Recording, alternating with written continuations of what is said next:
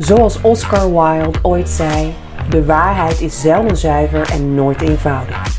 Toch komen we in het bedrijfsleven en de samenleving veel heilige huisjes als ontastbare waarheden tegen. Waarom lukt het niet om uit de dogma's van de heilige huisjes te treden? Sia Attaredian en Hanneke Vogels bespreken in iedere aflevering één van de dogma's en zetten ze in een ander licht. Wellicht kan het toch anders. Hey Sia, goeiedag. Goeiedag. In onze vorige podcast kwamen wij op het, uh, het onderwerp succes en de definitie daarvan. En uh, wij, wilden daar, wij wilden daar heel graag verder over praten, omdat het toch wel een groot onderwerp is. En met name omdat we uh, eigenlijk zien dat in de huidige maatschappij succes heel erg verbonden is aan financieel succes, monetair succes, maar ook aanzien, bekendheid. Um, en het lijkt wel alsof we hier tegen een soort van dead end aan zitten. Dat is in ieder geval de conclusie die wij, eh, die wij trokken. Uh, we zien veel, uh, veel burn-outs, we zien overconsumptie, we zien klimaatverandering door toedoen van alles wat er gebeurt in, in onze maatschappij. Um, ja, we wilden daar graag verder over praten. Dus mijn allereerste vraag aan jou is: wat, is, wat vind jij van succes? Hoe kijk jij naar succes?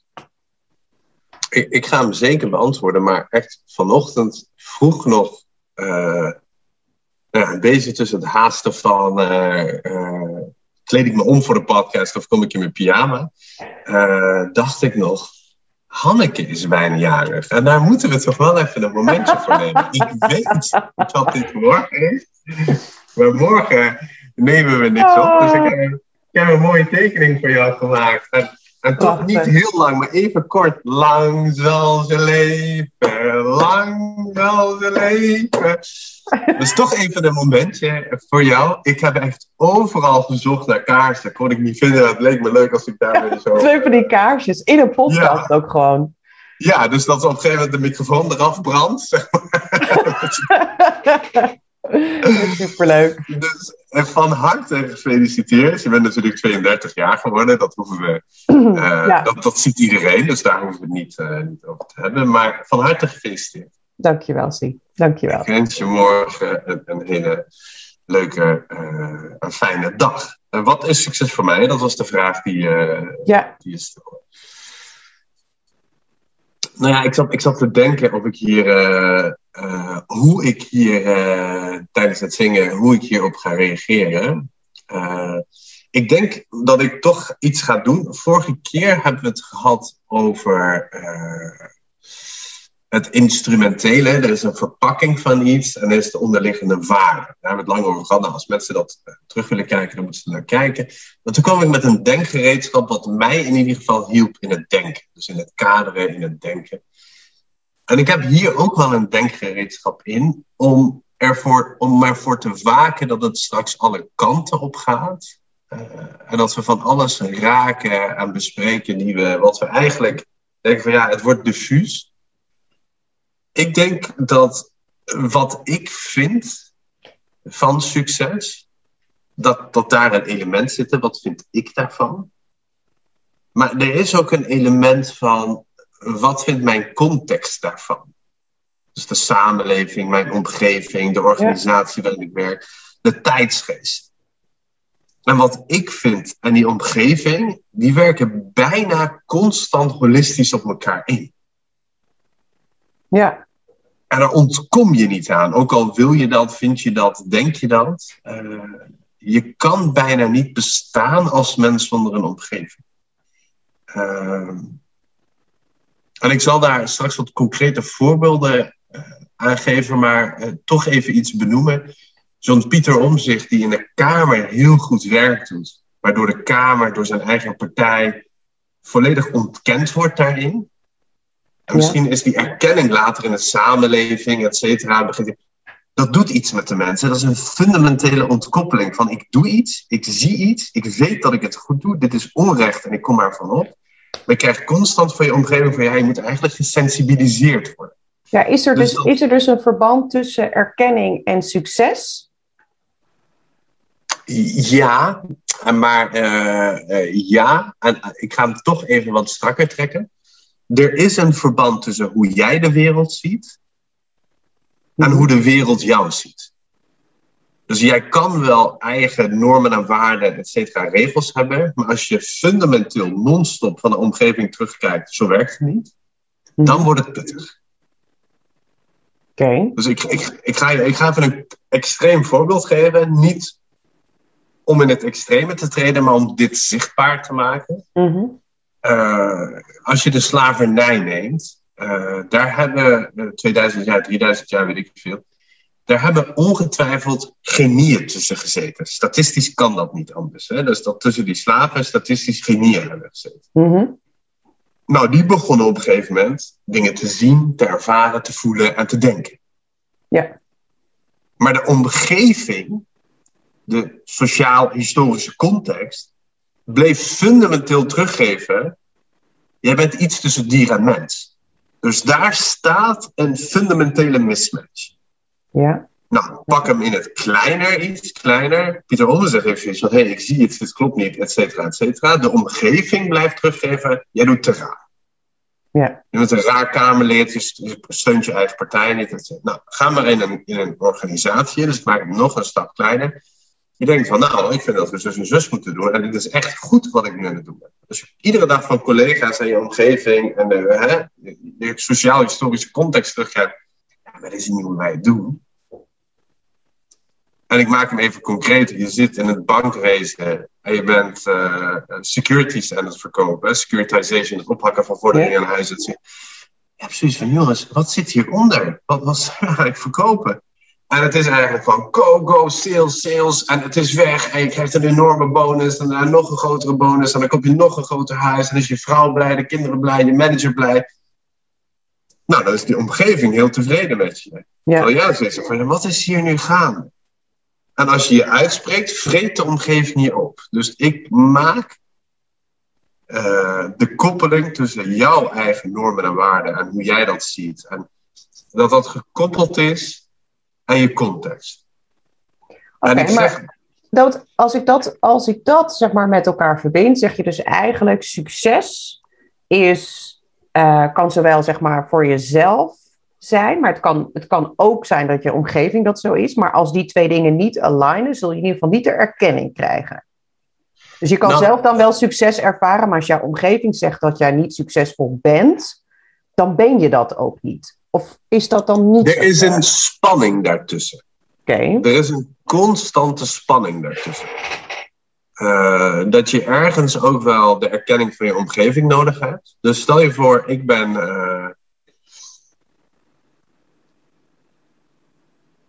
Nou, ik wilde een voorbeeld geven, maar ik bedenk me dat die voorbeelden zijn er. Eh, neem Socrates. Ja. Socrates komt met een verhaal van: jongens, we weten eigenlijk nog niet zoveel. Zijn omgeving heeft vindt hem een lastpak. Je stelt te veel vragen, je speelt te veel de discussie. Zijn omgeving veroordeelt hem tot de gifbeker. Ja. En tot op het laatste moment blijft die spanning. En je kan niet Socrates lezen, en Plato heeft dat geschreven, denken van yes, hij wordt tot dood veroordeeld. Er blijft iets waarvan je zegt, van, ze hebben hem niet Ja. herkend. Ze hebben Ja. hem niet gezien. Eh, wil je vanuit een ander invalshoek, Jezus heeft eigenlijk hetzelfde gedaan. Ik ben niet gelovig, hè, maar Jezus is eigenlijk hetzelfde overkomen. Zijn omgeving heeft op een gegeven moment gezegd: aan later is die erkenning gekomen, en later Mhm. zijn mensen, maar op dat moment in de schoenen van die mensen staan. Gandhi hetzelfde. Dus Gandhi heeft ook van allerlei dingen gedaan, maar die is op een gegeven moment ook door zijn eigen volk vermoord. Oké, maar later zijn zij wel erkend als datgene waar zij voor stonden. Eh, hebben ze die erkenning wel gekregen? Ze hebben er zelf niks aan gehad. Ehm, maar als je dan, als je trekt naar het hier en nu. Als je dan, eh, als je dan verder. Ik ben, ik ben een beetje de psychologie ingedoken over dat concept erkenning. ehm, eh, over succes en erkenning, hoe die twee dingen met elkaar in verband staan. Ehm, Maar een kleine pauze. Dus eigenlijk zeg jij ook: er zit iets in jou en er moet iets terugkomen van de ander. Of, Ja. hè, als je het hebt over erkenning, dan, dan erken jij eigenlijk wat ik nu zeg. Ja, dus de erkenning van iets wat je zelf, waar je zelf niet van ervaart dat, dat, dat, dat, een, uh, dat, dat, dat je daarvoor hebt hoeven werken. Ik geloof dat dat concept er ook bij hoort. Dus je hebt ergens hard voor gewerkt en je hebt het gehaald. Bijvoorbeeld uh, een zwemdiploma of uh, een promotie. als je zelf als je daar niet voor hebt hoeven werken, het is je aankomen waaien, is de erkenning van je omgeving volgens mij ook niet zo relevant. Dus het gaat om de combinatie van ik heb de effort erin gestopt. Ik vind ook dat het mij toekomt. Dat komt er denk ik dan ook een beetje bij. Uh, en ik krijg het en mijn omgeving erkent vervolgens ook dat dat een bijzondere prestatie is. Dus weer een spanning tussen ik en de context. Ja, dus die twee, ja. die twee horen volgens ja. mij hand in hand te gaan. Ja.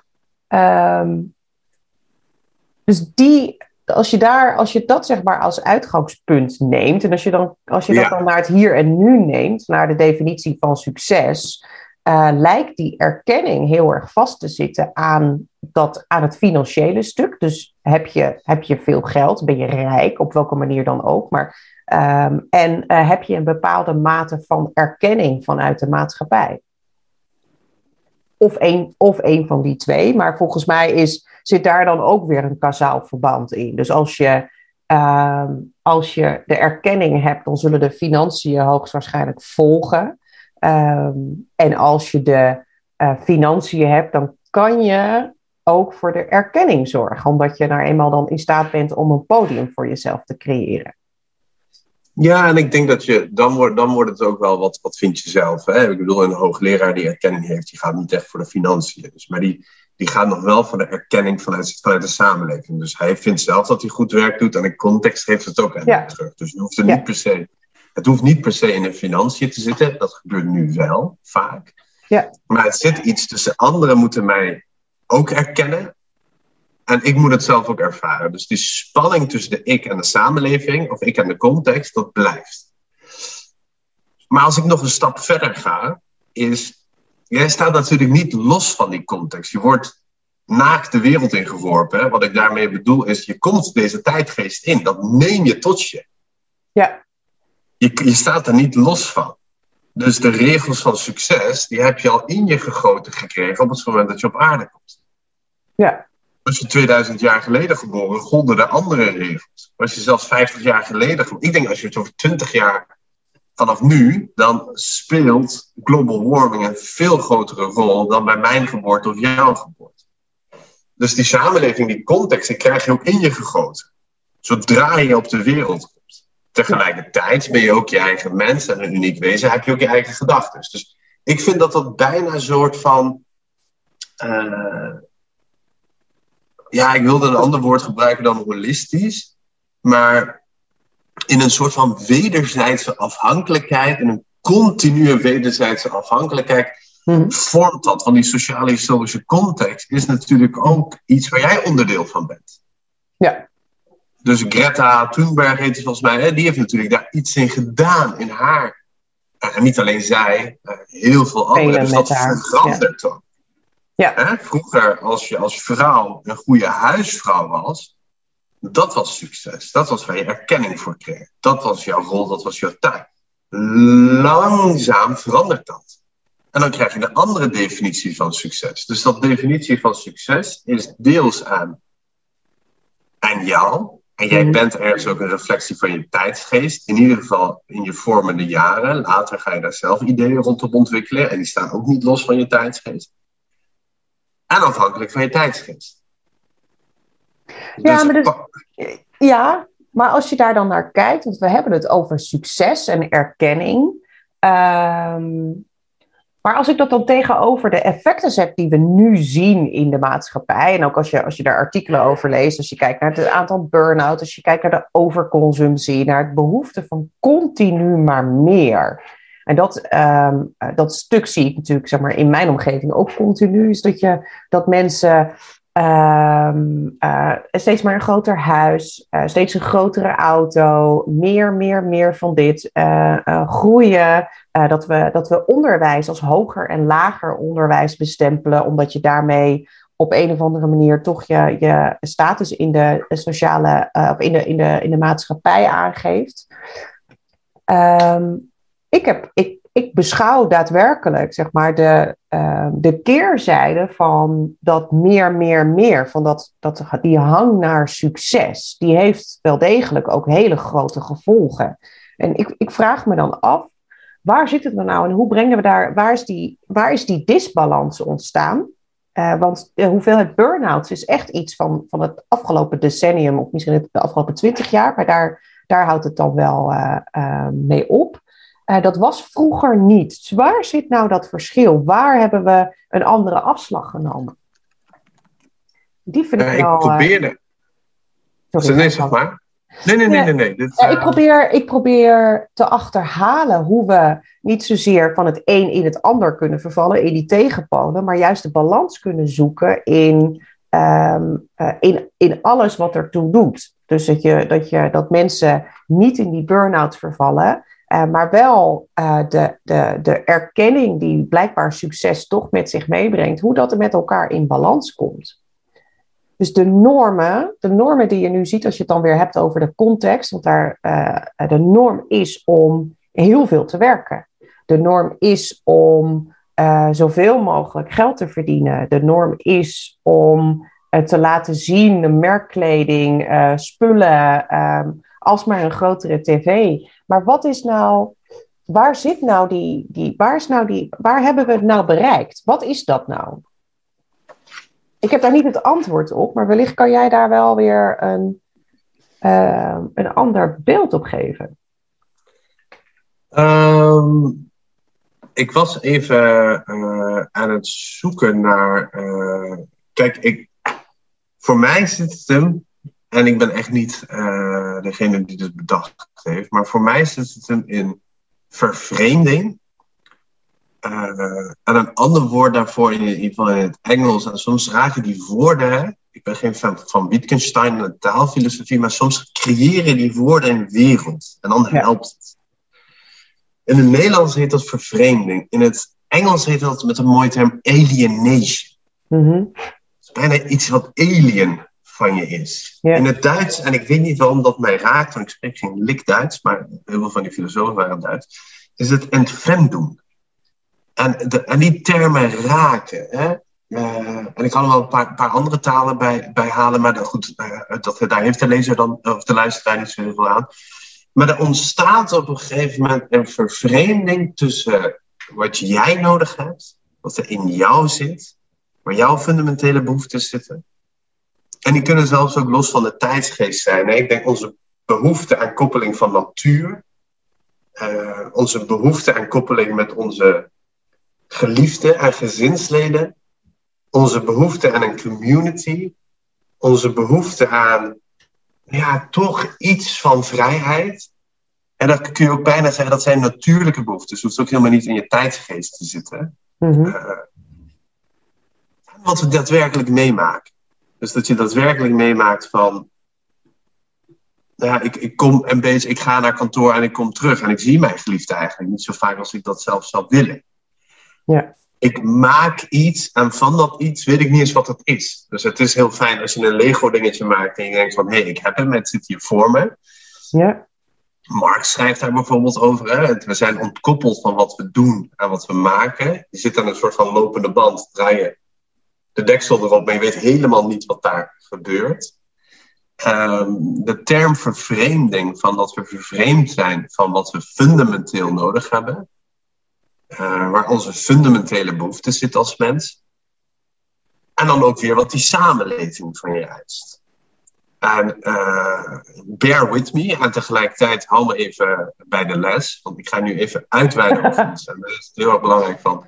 Is het te volgen? Maar het heeft ook iets meer ruimte nodig. Dus wees daar wel streng voor mij. Even -hmm. uh, streng op.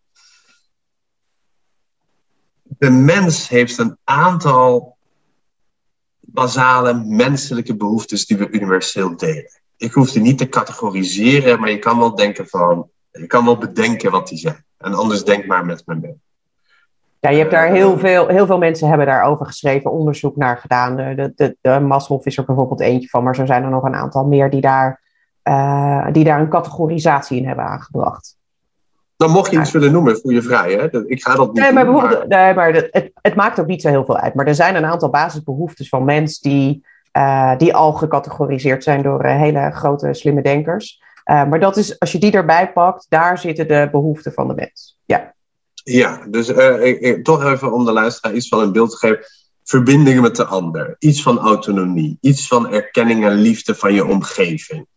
Uh, en, en, wil je iets wat echt aanspreekt, mensen die kinderen hebben weten van, als voor het eerst dat kind geboren wordt en je houdt het vast, dat, dat zit daar zit iets. Er zijn weinig moeders die denken van, nou ja, leuk, laat maar. Dus daar zit iets natuurlijks en je denkt van, daar, dat is een, jij kan dat beschrijven, daar zit een gevoel waarvan je denkt van, jezus, dit is iets universeels en iets menselijks wat we allemaal delen. Ja. Nou, pak voor jezelf wat dat is. En dan bedoel ik niet alleen jij, maar degene die luistert. Dus pak voor jezelf één van die dingen. Van, nou, dit is wat mij mens maakt. Iedereen heeft ze wel.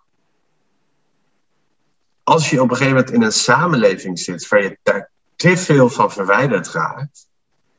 Ik heb dat met de natuur.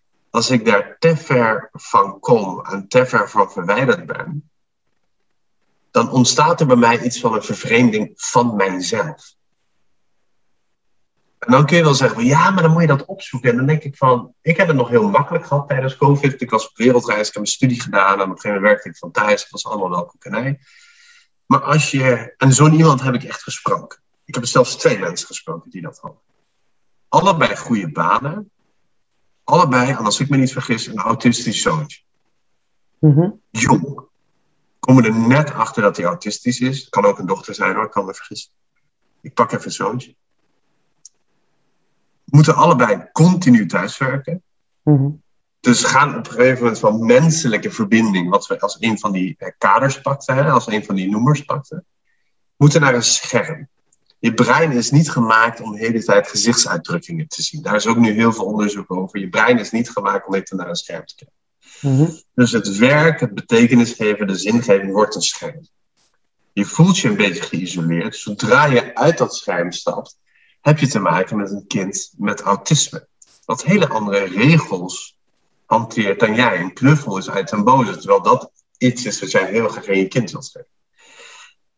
Vervolgens uh, komt het, denk ik, en hier hebben ze het met mij niet over gehad hoor, dus ik wil daar ook voorzichtig in zijn. In ieder geval wel, in ieder geval niet. Maar er komt op een gegeven moment ook een druk met je partner. De directe sociologische omgeving, je steun aan toeverlaat, dat komt ook onder druk. Want jij bent moe, hij is moe, zij is moe. Ja, dat haalt over het algemeen niet het beste in, uh, in mensen naar boven. Nee. Vervolgens zet dat, gaat dat heel lang door. Uh, maar niemand die zegt van, hey, is dit wel oké? Okay?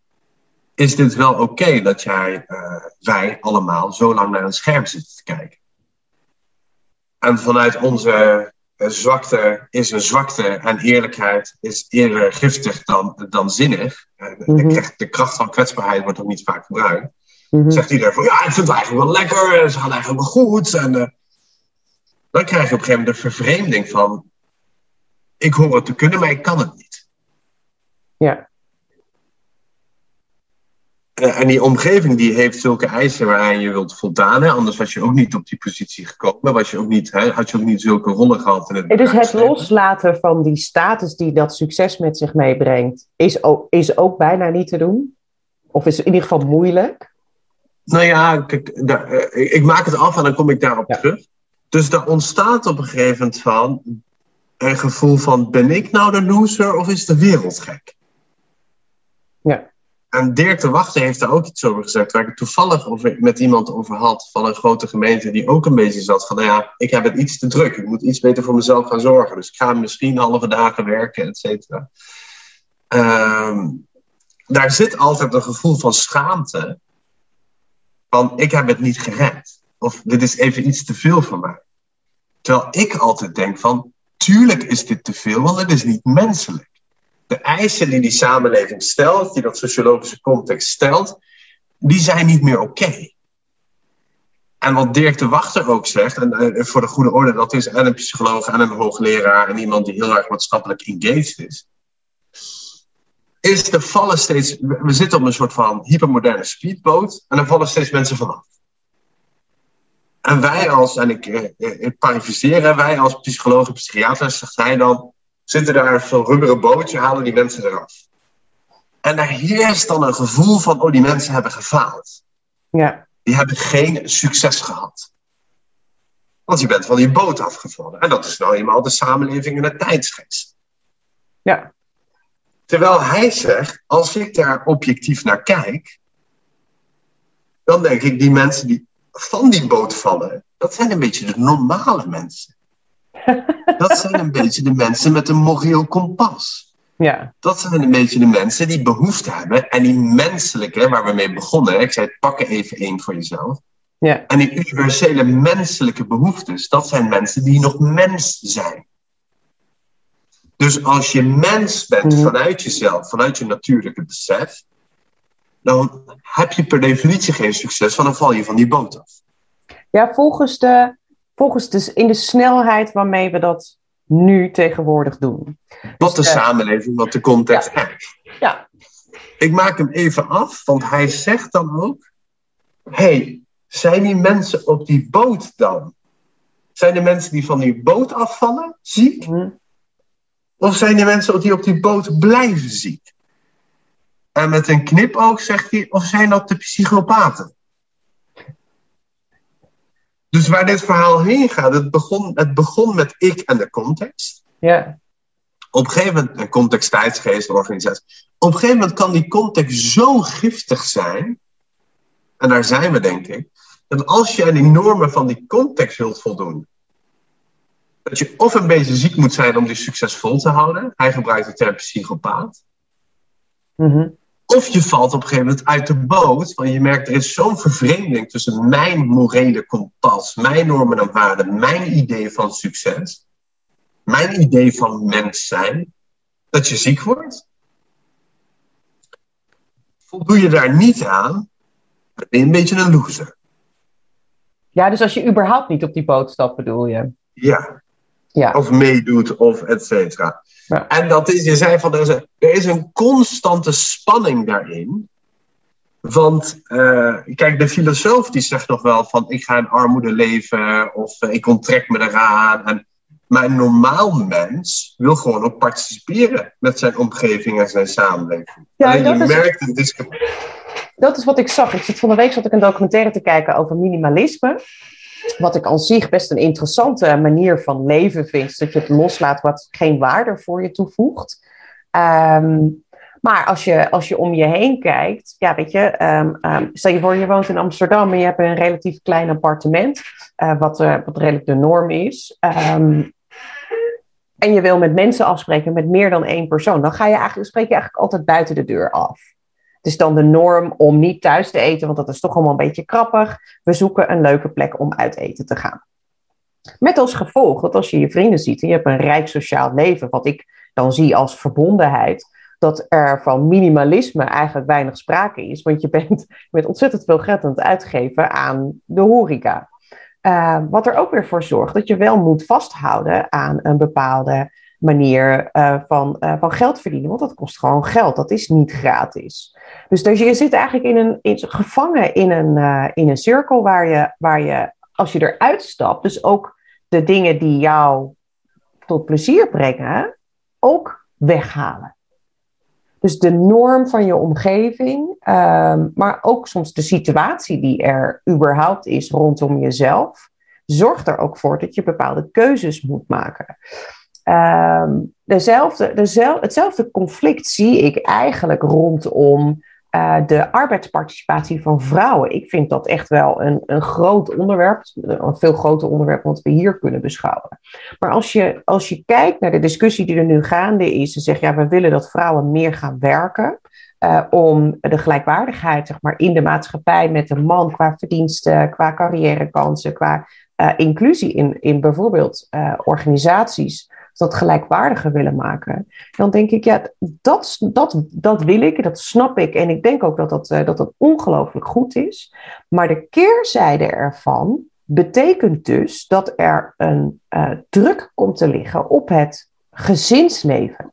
Want ik werk eigenlijk sinds de kinderen uh, er zijn fulltime. Ehm, ik ben een soort van planningsorganisatie waar uh, daadwerkelijk alle variabelen in meegenomen worden, die er niet simpeler op geworden is überhaupt, naarmate ze iets groter zijn geworden. Um, en dan heb, ik nog het geluk dat, het geluk, um, ik heb nog een situatie waarin ik een inwonende oppas heb. Hallo, dat is, dat is, dat is niet zeg maar de norm. Dus dat heeft, dat heeft mij wel wat rust gebracht. Maar nog steeds vond ik dat het, uh, het organiseren van alles rondom de kinderen, terwijl ik eigenlijk de hele week van huis weg ben, vind ik ingewikkeld. Vind ik ook niet altijd fijn. En ik zit me ook nog wel eens af te vragen: wil ik dat op die manier wel?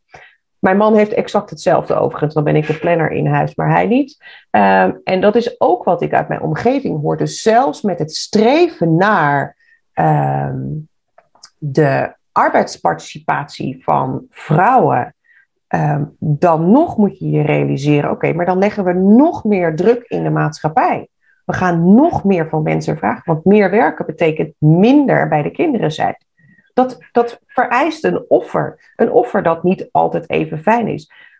Ik zou eerder zeggen, wat nou, we hem om, we de context om. Wat nou als je gewoon zegt, we brengen de norm van fulltime werken terug van 40 uur naar, weet ik veel, 32 of naar 28. Als dat nou gewoon de norm wordt, in IJsland hadden we het vorige keer ook over, hebben ze dat gedaan. Ze, hebben, ze zijn teruggegaan in een aantal uren voor iedereen. En daarmee trek je de participatie andersom hetzelfde. Dus als je het hebt over succes, over erkenning, dat is dan niet meer synoniem voor opoffering. Want dat is een beetje het gevoel wat ik er nu bij krijg, is dat als je het succes wil, dan moet er een soort van opoffering zijn. En daarnaast is de perceptie van wat succes is, staat natuurlijk ook onder druk, zeker door de social media. Het is een van de, van de meest interessante biases die ik tegenkwam um, is de self-presentation bias. Die uh, is in 1980 uh, uh, is die benoemd door, door Appelman. Um, dat gaat over erkenning, maar dat we dus dat, dat we erkenning zoeken, dat we alleen de mooiste kant van onszelf willen laten zien. Um, dat gaat over individualiteit die tegenwoordig heel belangrijk is. Dus de, je, je vereenzelvigen met een groep is nog oké, maar je moet daar wel een stuk eigenheid ook nog in meebrengen. Dus de, um, als je daar naar kijkt, is dat, dat succes, het ogenschijnlijk succes van mensen om ons heen, uh, dat benaderbaarder is geworden. Waar we vroeger keken naar grote filmsterren die heel ver van ons afstonden, gaan kijken we tegenwoordig veel meer naar influencers. Is dat wat wij percipiëren als succes, is maar de vraag of dat het hele verhaal is. Natuurlijk per definitie niet, hè? Uh, kijk, je raakt een aantal punten. Ik, zal ze uh, uh, even toch terugkomen om ze even proberen te vangen. En help me daar vooral bij. Kijk, je pakt het voorbeeld van vrouwenparticipatie als voorbeeld. En dan zeg je van ja, is het nou succesvol of is het nou gelukt als meer vrouwen gaan werken? En dan zeg je eigenlijk zit daar een paradigma onder van meer, meer, meer. Ja. En dat was nou juist het probleem. Hè? Dat dat veel spanningen creëert, zowel voor mannen als voor vrouwen in het gezinsleven, in, het, in, het, in de samenleving, in de balans met jezelf, in die vervreemding. En daarbij zeg je van ja, prima, die, die participatie, of hè, alleen maar goed, die vrouwenparticipatie. Maar laten we dat vanuit een ander paradigma doen, waar het paradigma veel meer balans is uh, het voorbeeld van IJsland, dat we meer gebalanceerd werken. In plaats van dat je vrouw ook trekken naar 50 eh, uur werken. Maar nee, laten we meer gebalanceerd werken en leven. Dus eigenlijk zeg je, laten we succes een soort van, in ieder geval voor, voor participatie, succes en participatie, gaan herdefiniëren. En voor die herdefinitie meer de term gebruiken van is het gebalanceerd? Privé, werk, man, vrouw, zit daar een balans in? Uh, in plaats van dat het meer meer is en dat vrouwen nu minder zijn en meer moeten worden. Dus dat het meer wordt van dat we samen gebalanceerd leven en werken, voor de kinderen zorgen, et Ja, nee, ik kan me daar volledig in vinden. Dus ik merk ook dat als je met iemand in gesprek bent, vooral in West-Europa, en laten we gewoon pakken in Nederland, druk, druk, druk, dat is een soort van ja, status. Een norm ja. goed zijn. Dat kan. Terwijl ik denk, oh wat vervelend. Terwijl, en dan merk ik van, oh nee, diegene bedoelt dat als een soort van, kijk mij eens succesvol zijn. maar ik begrijp ook wel de dilemma. Hè? Want wat jij zegt is, uh, wil je een beetje iets kunnen betekenen en iets kunnen zijn in deze samenleving, voor jezelf en voor anderen, is daar toch wel de financiële middelen voor nodig. Dus die, ja. dat, wil je dat leven een beetje kunnen maintainen en steeds meer hè, met de privatisatie in allerlei sectoren, zorg, psychologische zorg, onderwijs. Ja, maar nog even, even heel simpel. Dus als jij de vrijheid wil hebben om met jezelf verbonden te zijn en dus niet die vervreemding te hebben, zul je jezelf moeten vervreemden. Dus als, je kan namelijk niet tegen een, uh, uh, een fabrieksmedewerker zeggen: Hé hey joh, ga lekker 32 uur werken, zodat jij tijd hebt om thuis ook voor je kinderen te zorgen, of een hond te nemen en die te trainen, of wat dan ook. Dat kan niet, want die komt vervolgens onder het bestaansminimum uit. Dat gaat niet. Dat gaat niet. Dus ik denk ook waar we het nu over hebben, is een soort van luxe waar de upper class wel iets mee kan doen. En hoewel dat niet termen zijn die we vaak gebruiken, hè, maar als we in de piramide van Maslow kijken, dit is wel voor mensen, en al helemaal gaat het niet op voor uh, de favela's in Brazilië. Dus op een gegeven moment heb je, uh, waar je enigszins nog hiermee om kan gaan, is als je wel een dak boven je hoofd hebt, als je voor je kinderen kan zorgen, dat je op een gegeven moment kunt denken van, misschien moet je dat begrip van succes herdefiniëren, want je raakt nu redelijk vervreemd van jezelf. Dat bepalen wij niet. Voel of je dat voelt. Um, dat, was het, dat was het eerste punt dat je maakte. Weet je nog wat het tweede punt dat je, wat je maakte was? Uh, dat, dat uniek zijn en het collectief. Ja, dat, het, is, het, is, uh, um, het zit een stuk in die, uh, in die individualiteit, in die erkenning van jou als mens. Zeker in social media, dat dat een hele grote rol speelt over wat nou de definitie van succes is. Maar dat dat eigenlijk helemaal geen geen, geen gebalanceerd verhaal is. Dus wat je ziet als ja. zijnde succesvol, um, vraag je dan eens af of dat echt zo is. Of jij de elementen die je daar erkent als succes, uh, of, je dat, of dat het hele verhaal is voor jezelf. Ik denk dat namelijk ja. dat daar een heel stuk mist. Omdat we vanwege die self-presentation bias. Ja, nou ja, het eerste wat me daarover te, over te binnen schoot. En ik denk dat het blijft weer een spanning tussen wat vind ik en wat krijg ik van mijn omgeving terug. Dus ik denk dat we die denkgereedschap constant kunnen inzetten. Want Instagram is. Uh, de eerste keer begint het ook geweest. Ik maak een leuke foto met mijn vriend in Bali. En op een gegeven moment heb je daar duizend likes in. En dan blijf je dat doen. En vraagt L'Oreal ook. Of uh, O'Neill wil je dat bikini of onderbroekje of zwembroekje of haarproduct, et cetera. En dan wordt het opeens iets wat niet meer authentiek is, terwijl het misschien daar wel begon. En ik kan het iedereen aanraden, lees wat uh, van die uh, erkenningen en uh, bekentenissen eigenlijk van die, van die influencers, dat ze aangeven dat ze eigenlijk heel ongelukkig zijn.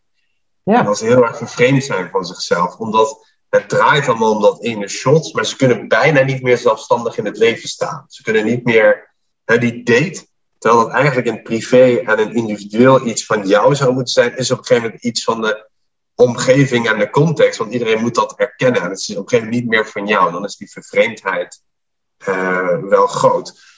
Maar uh, uh, als we hem terugbrengen naar iets wat voor een deel van de samenleving haalbaar is. En dat zijn toch wel de mensen die, denk ik, die deze podcast luisteren. Hè? En die, tegen die fabrieksmedewerker herkennen nog over, maar laten we zeggen dat die fabrieksmedewerker een gastarbeider is in Nederland die eh, 100 uur werkt en door zijn leidinggevende geslagen wordt. Die voorbeelden zijn er, hè, en die worden ergens opgeslagen, ergens in de provincie.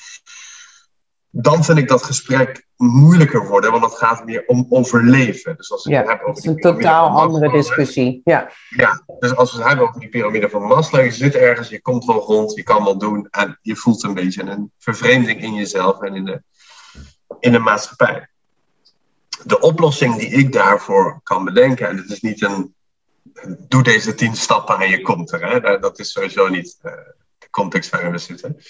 Uh, de vijf stappen naar geluk, dat is het niet. Maar we merkten een soort van spanning tussen vervreemd van jezelf, maar wel een soort van uh, erkend door de samenleving. Mm-hmm. Of vervreemd van de samenleving, maar wel de erkenning van jezelf. En dat zijn vooral de filosofen, als we extreme voorbeelden nemen. Die hebben wel de erkenning van zichzelf en die houden. Maar die zijn in sommige plekken, momenten en, en uh, nou, die zijn vervreemd van de samenleving. Laat ik hem gewoon maar zo doen. Vind ik lastig, maar ik ga het toch doen. Die zijn vervreemd van de samenleving.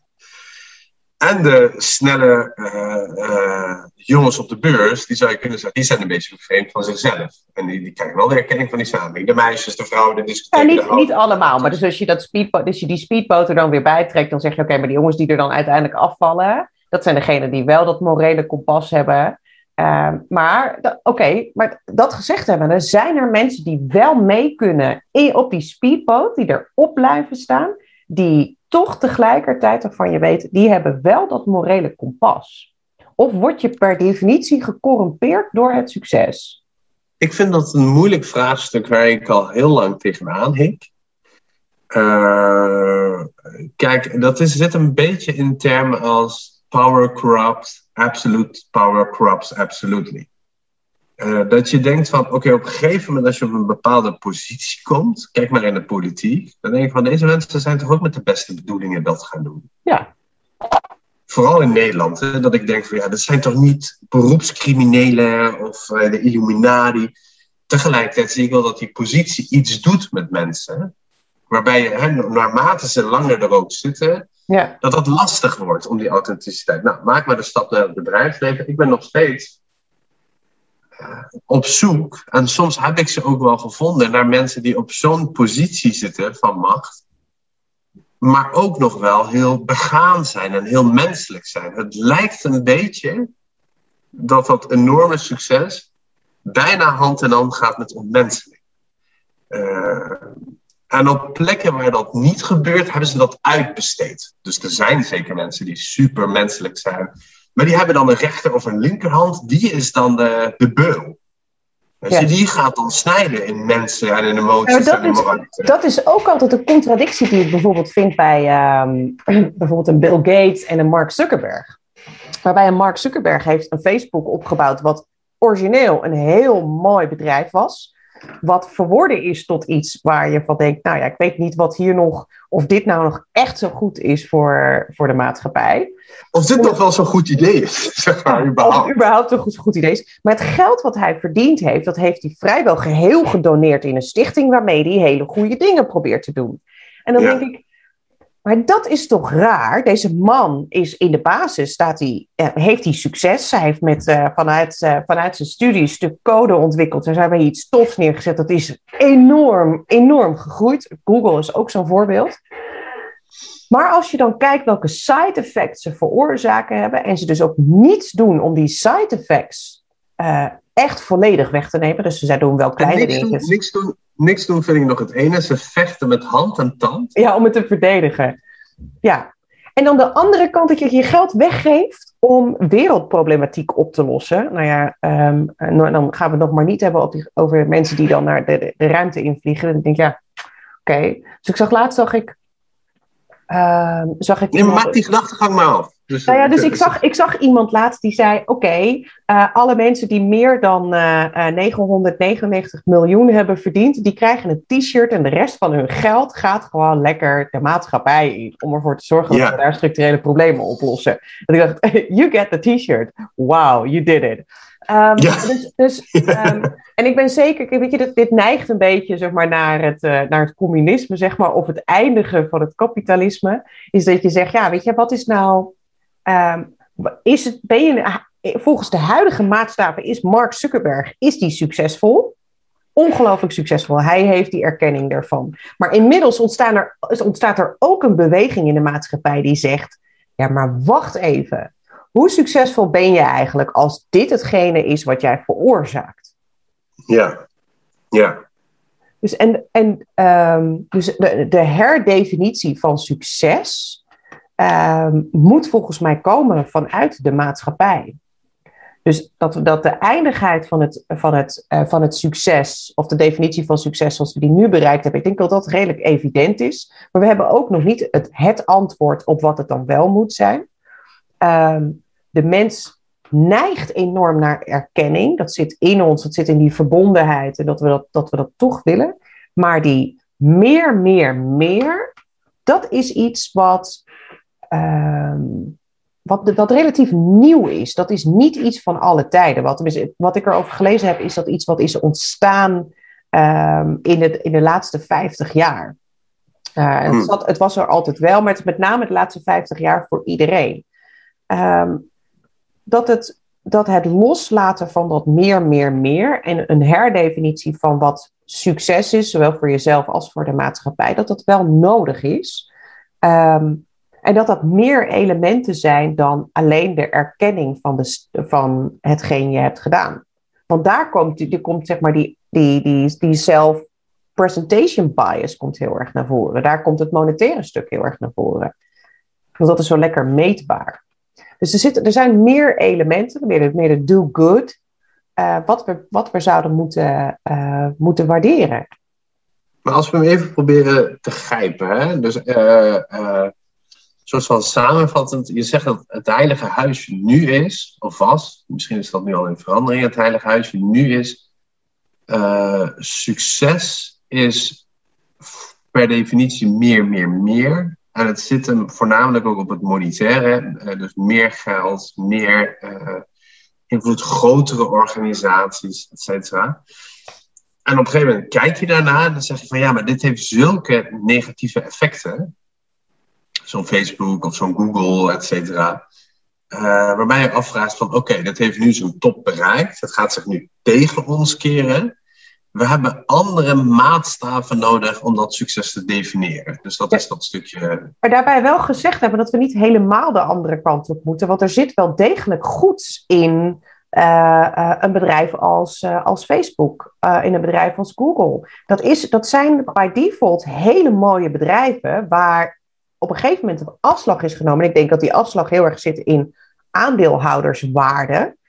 dus dat dat, dat dat zo belangrijk is geworden dat um, ja, dat dat de hoofdrol heeft gekregen. En dat daardoor het morele kompas uit zijn organisatie verdwijnt. Ja, en er zijn natuurlijk ook allerlei initiatieven. Dus dat, dat, dat is, was het heilige huisje van uh, succes is geld. En het enige wat je uh, hoort te doen als bedrijf is zorgen dat er meer geld komt voor die aandeelhouders, et cetera zo'n uitspraak is er ook van Friedman. Hè? Had ik jou een keer gestuurd van uh, de enige verantwoordelijkheid van bedrijven zoveel mogelijk geld te verdienen voor hun aandeelhouders. En dat we nu op een gegeven moment zeggen van wij bewegen naar een, naar een andere paradigma waarin we stakeholders meenemen. En dat is even een verzamelbegrip, maar laten we hem gewoon anders definiëren. Het, was, het oude was meer, meer, meer, voornamelijk in het geld. Dat kan ook groei, et cetera, zijn. Dat we zeggen, het nieuwe is, uh, je doet ook iets voor uh, de wereld. Je laat het ook een stukje mooier achter. Je doet iets voor je directe omgeving. Dus Coca-Cola die dan uh, in India een bedrijf heeft en daardoor heeft dat uh, hele dorp of een fabriek heeft en daardoor heeft dat hele dorp geen drinkwater. Dat is een voorbeeld van hoe het niet moet. Hè? Dus kom je een, een dorp in, doe dan ook iets in die community, een school, et cetera. Maar niet alleen voor de community, ook voor moeder natuur. Dus als we komen en we plunderen leeg en over twintig jaar is er geen schoon drinkwater meer nergens, of uh, zijn de bossen allemaal ontkapt, dat dat ook niet meer telt. Dus een soort van herdefinitie van wat we allemaal meten. En als we dat monetaire ook nog steeds meten, prima. Dat, ik denk ook dat dat moet. Da daar is niks mis mee. Maar dat we ook kijken naar zijn de werknemers gelukkig? Is de, uh, is de gemeente of de samenleving waar zo'n organisatie zit, zijn die daar ook tevreden mee uh, met wat daar wordt gedaan? Dus dat we meerdere aspecten meenemen. Ik denk dat we daar ook naartoe gaan. En de enige manier waarop we dat kunnen realiseren is door met z'n allen, want uiteindelijk zijn wij al die individuen bij elkaar, die sociologische contexten, dat is niet wat uit de lucht komt vallen, nee. is dat we dat ook steeds blijven herhalen en agenderen. Uh, bijvoorbeeld, dat zie je nu met die mondkapjesdeal. Dan merk je van, nou, eerst is het wel goed ondernemerschap. En op een gegeven moment zie je van, ja, maar is dat wel oké? Ja. Hè, er is ook zo'n ander jongetje, en ik noem hem gewoon bewust een jongetje, want zo'n type is het. Die heeft op een gegeven moment het AIDS-medicijn opgekocht. En ik zeg maar wat, honderd keer duurder gemaakt. Ja. En die is daar heel rijk mee geworden. Ja, is dat succes? We zijn allemaal geneigd om in de eerste instantie, als we de jongen zien met zijn huis, et cetera, wow, die is succesvol. Nou ja, en maar, dat, maar dat begrijp ik wat daar gebeurt. Want op het moment dat jij financieel succes hebt, uh, dan wil dat helemaal niet zo zijn dat je de volledige erkenning van je omgeving krijgt. Maar er is wel een groep waar je erkenning van krijgt. Ja. Maar dat geld, dat zorgt er vervolgens voor dat jij uh, invloed kan uitoefenen op heel veel andere dingen. Want geld is nou eenmaal belangrijk in onze maatschappij. En daardoor. Het is een heel belangrijk middel om iets voor elkaar te krijgen. En door dat, dat, uh, dat cumulatieve effect van het geld, um, uh, is dat eigenlijk de dominante norm geworden. Ja, en daar is tot op bepaalde hoogte, waar we nu zijn, is er fundamenteel iets mis mee, maar tot een bepaalde hoogte is dat, dat goed. Is, ja. is een middel, ja. ja. En wat wij nu eigenlijk zeggen is, laten we, bijna casuïstiek, laten we als zo'n bedrijf heel veel geld heeft, bol.com of zo, ook even de vraag stellen van, oké, okay, waar kijk je nog meer naar? Zeg maar, zou je nu ook kunnen kijken uh, uh, of die mensen van dat hotel ook uh, een fatsoenlijke loon krijgen? Zou je ook kunnen kijken wat je, wat je impact is op de omgeving? Of is het alleen laatste kamer nu deal en een beetje een soort van. Je hebt het over boeking. Ja, nee, dus, dus maar dat, dat is denk ik wel lastig. En, en we hebben niet zo heel veel tijd meer, uh. Maar wat het moeilijke is, is dat de cultuur in een bedrijf, want dit gaat heel erg over cultuur, over normen, uh, over het systeem, dat dat, uh, als het heel lang heeft gezeten op dat meer, meer, meer, uh, om ja. te komen tot een bepaald punt. Dat je zegt, nou, ik ben nu gearriveerd, ik ben nu een succesvol bereid, uh, bedrijf. Het is een, een soort van eindresultaat. Um, dat dan het bijna niet meer mogelijk is om dat systeem te veranderen. Dus als... Ja, maar ik, heb daar, ik denk, je, je zou eigenlijk niet met dat gedachtegang ook erin moeten. Het is niet, ik ga ten koste van alles ga ik het maken en daarna ga ik een omslag maken. Ik denk uh, dat het een punt is van laten we met z'n allen dat nu, vanaf de basisschool, herdefiniëren in hoe we daar komen. Dus ook vanaf de basisschool, van nou hoeveel uh, kinderpostzegels heb je verkocht? Duizend, nou wauw, nee, maar hoe heb je dat gedaan? En bij wie was het? Dus niet alleen de kwantiteit, maar ook de kwaliteit.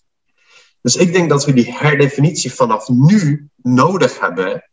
Uh, niet alleen van, nou, ik ga moorden en doen en ben ik succesvol en daarna geef ik al mijn geld weg. Of ga ik, ga ik, ga ik een cultuuromslag maken. Maar nu, ik denk ook bijvoorbeeld, pak hem gewoon iets dicht bij huis. In deze podcast denk ik ook al van, stel je voor, van gewoon een gedachte-experiment voor ons. Mm-hmm. Uh, uh, je raakt één iemand die de vorige keer die, die met een vraagstuk zit en waarbij dan geholpen hebt. Die ongelukkig was op zijn werk of dacht van, nou ja, met deze methodiek waar ik mee bezig ben. Wat, wat mij betreft, daar kunnen we het over hebben kunnen we het, dat is ook een spanning. Eén iemand luistert en het raakt alleen diegene. Of duizenden mensen luisteren en het doet niks. Dus dat is ook, wat zou voor, voor jou dan succes zijn? Anneke, jij ja. zit hier, we geven hier tijd hebben. Is het dan die ene persoon raken? Of is het toch dat maatschappelijke erkenning, wat volledig normaal en menselijk is, hè? laten we niet doen alsof dat een taboe is, om dat te krijgen. Dat vind ik ook een spanning. Ik wil ook dat zoveel mogelijk mensen luisteren. Maar tegelijkertijd gaat het mij erom dat we het waardevolle gesprek voeren. En dat we misschien. Dat er, dat er twee... waarde wordt toegevoegd. En, dat, en ja. aan die waarde is het moeilijk om aantallen te hangen. En dat is denk ik. Um, een van de insteken überhaupt geweest voor mijzelf om, om deze podcast te doen, is om niet alleen maar, veel van mijn werk bestaat uit het analyseren hoe kunnen we meer, meer, meer. Um, om, daar, om dat los te laten, om gewoon juist het goede gesprek te voeren, juist om die waarde toe te voegen. Alleen al is het maar voor ons. Uh, en als daar iemand anders nog van op, wat van oppikt, is dat alleen maar heel erg mooi. Maar de definitie van succes um, die ik heb bij deze podcast, die is er helemaal niet. Voor mij hoeft er geen succes te zijn. En misschien is dat ook wel uh, de sleutel naar een herdefinitie is dat we met z'n allen zeggen: hey, de sleutel naar succes is het loslaten van het streven naar succes. Continu. Mooi, mooi. Maar ik zou hem wel willen herdefiniëren, echt. Dus als je zegt van: ik laat het begrip succes los voor deze podcast, denk ik nee. Dan erken je weer het oude heilige huisje van het begrip van succes. Ik zeg, laten we, dit is succesvol als wij er plezier in hebben. En als wij denken, Fair we kunnen het waardevolle toevoegen. Dus dan laten we die oude definitie gaan en dan komen we met een nieuwe definitie. En ik denk dat die spanning blijft spelen in mensen. Kijk, ik weet nog, ik, uh, ik heb bij, voor twee hele grote organisaties gewerkt. Als dat in je e-mail stond, dan deed dat iets met de omgeving. Terwijl de periodes dat ik daar niet voor werkte, was ik eigenlijk inhoudelijk iets beter. En inhoudelijk iets beter, want ik had meer die ruimte, ik had ook wat tijd genomen om me te verdiepen in allerlei dingen. Ik had niet meer de druk zo, uh, en ook niet dat systeem achter me. Terwijl ik merk van, ik ben nu inhoudelijk beter, maar ik krijg een soort van vragende blik van, ja, ja, ja, ja, ja. Terwijl als ik dat naam van dat grote organisatie tot twee keer toe achter mijn e-mail heb staan, gaat iedereen ervan uit dat is, dat is goed. Ja. Dus willen we naar het waardevolle bewegen, dan moeten we ook met z'n allen een beetje los durven te laten. En dat is eng. Weet je, als ik ook naar uh, uh, een, een, laptop koop, koop ik ook van een brand die ik blind vertrouw. En niet per se misschien van de meest duurzame brand. En ik denk dat we dat met z'n allen, hè, dat een beetje die ambiguïteit moeten durven in te stappen. En moeten zeggen, het oude definitie, uh, dat was niet meer, dat is ook niet meer zo betrouwbaar. En dat zit hem op heel veel verschillende niveaus. Dat zit hem op het niveau van consument, zit hem als niveau van werknemer, zit hem op het niveau van ondernemer. Dat je moet los durven te laten wat die oude definitie was. En die oude definitie, hoewel dat een soort van schijnveiligheid geeft, vervreemdt ons uiteindelijk van wie we zijn en wie we willen zijn. Ja. En als we die definitie los durven te laten, moeten we ook de anxiety, een beetje de, uh, de spanning en de angst kunnen tolereren, dat die omgeving ook niet direct zegt van goed zo. Want die omgeving is nou eenmaal gewend dat dat succes gedefinieerd is volgens die definitie waar we het over dat oude heilige huis van meer en geld, et cetera. Dus ik heb, als ik bij een groot advieskantoor of een grote bank wegga, waarvan ik merk van daar zitten niet meer mijn idealen en mijn normen en waarden en wie ik ben. En ik begin een beetje vervreemd te raken van mijn eigen anker, van mijn eigen moreel kompas. Dan heeft mijn omgeving niet direct zoiets van goed zo. Nee. Dus oh, gaat het wel goed? En uh, terwijl ik denk, ja, het gaat heel goed. Ik, ik, en ik sta echt en het gaat heel goed. En zij wachten tot ik voldoe aan die oude definitie van succes. En dan zeggen ze, oh, het gaat goed met hem. Ja. Dus wat dit van mij vergt, is dat ik blijf tolereren die spanning, die anxiety. Want ik krijg het niet terug, ik krijg het niet terug, ik krijg het niet terug. Terwijl ik weet van, oh ja, het gaat eigenlijk wel goed. En dat doet iets, daar begonnen we mee. Ik moet het ergens op een gegeven moment ook terugkrijgen van mijn omgeving. Ja. En dat is heel menselijk. Als mens, hè, als sociaal psycholoog. Ja, en dan, tegelijk, en dan tegelijkertijd uh, is denk ik... Ik zat uh, onder andere ingegeven dat Brene Brown, die daar, uh, die daar veel over heeft, uh, heeft geschreven... Um, vereist het dus een bepaalde moed om niet meer de erkenning te vragen van mensen die er voor jou minder te doen. Zij zegt ook letterlijk: zorg ervoor dat je definieert welke erkenning voor jou van belang is. Dus van wie accepteer jij uh, feedback? In al je kwetsbaarheid. Ik wil daar een kanttekening, ik ben fan van haar maar ik wil daar echt een serieuze kanttekening bij plaatsen. Het is niet van wie, het is welk.